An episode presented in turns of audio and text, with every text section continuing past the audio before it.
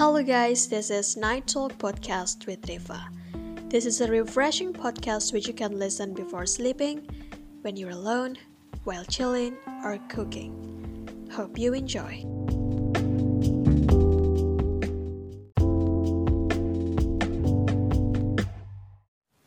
Hai teman-teman, kenalin namaku Riva.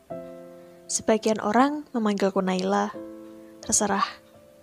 Bagiku, Riva identik dengan outer selfku, sedangkan Naila dengan inner selfku.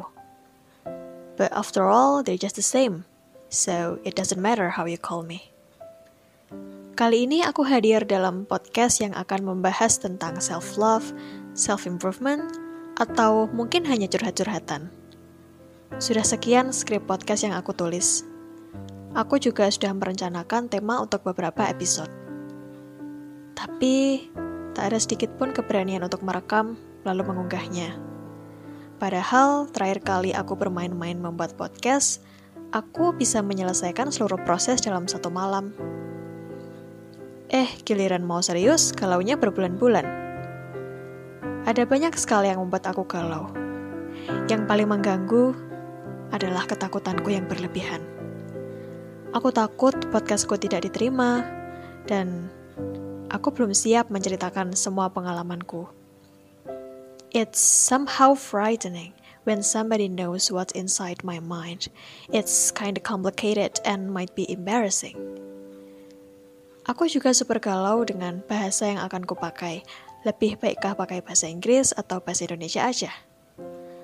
Kegalauan ini berlarut-larut sampai membuatku tidak tenang. Akhirnya, aku memutuskan membuat deadline. Seperti saat diberi tugas dosen, apa pun hasilnya harus tetap mengumpulkan.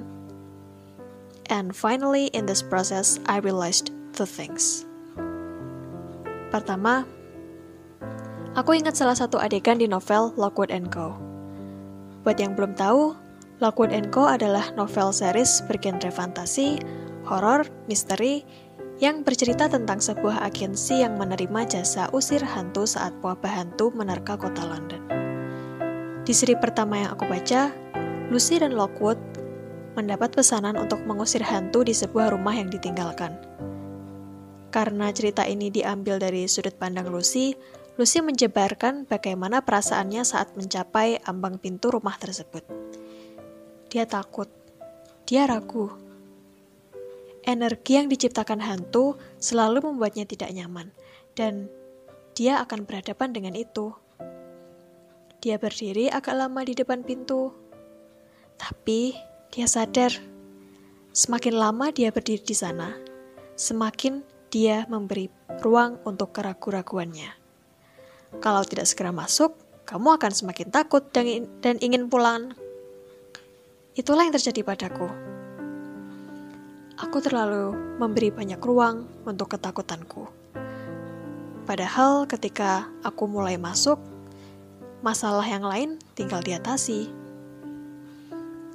Terakhir kali bikin podcast, aku sama sekali tidak memikirkan apa pun selain materinya itu sendiri. Aku langsung upload tanpa pikir panjang. Bisa jadi terkesan gegabah dan kurang perencanaan, tapi sepertinya itu yang sekarang aku butuhkan. Kedua, aku sadar bahwa aku tidak bisa mengontrol apa yang orang lain pikirkan. Tujuanku agar menjadi orang yang berguna ini ternyata memberatkan. Bagaimana kalau ternyata podcast ini sama sekali tidak bermanfaat? Bagaimana kalau tidak ada orang yang terbantu? Lama-lama aku tahu bahwa awal keinginanku membuat podcast adalah untuk berekspresi banyak sekali yang ingin aku sampaikan, aku ceritakan. Namun, menceritakannya secara keseluruhan kepada orang lain serasa terlalu banyak. Jadi, mungkin membuat podcast adalah salah satu jawaban agar pikiranku yang terlalu kompleks bisa jadi lebih sederhana. Karena ternyata banyak hal yang sebetulnya sederhana jadi rumit karena memikirkannya terus-menerus. Entah akan berguna atau tidak, itu tidak bisa aku kontrol. Jika berguna, aku sangat bersyukur. Jika tidak, tidak masalah juga.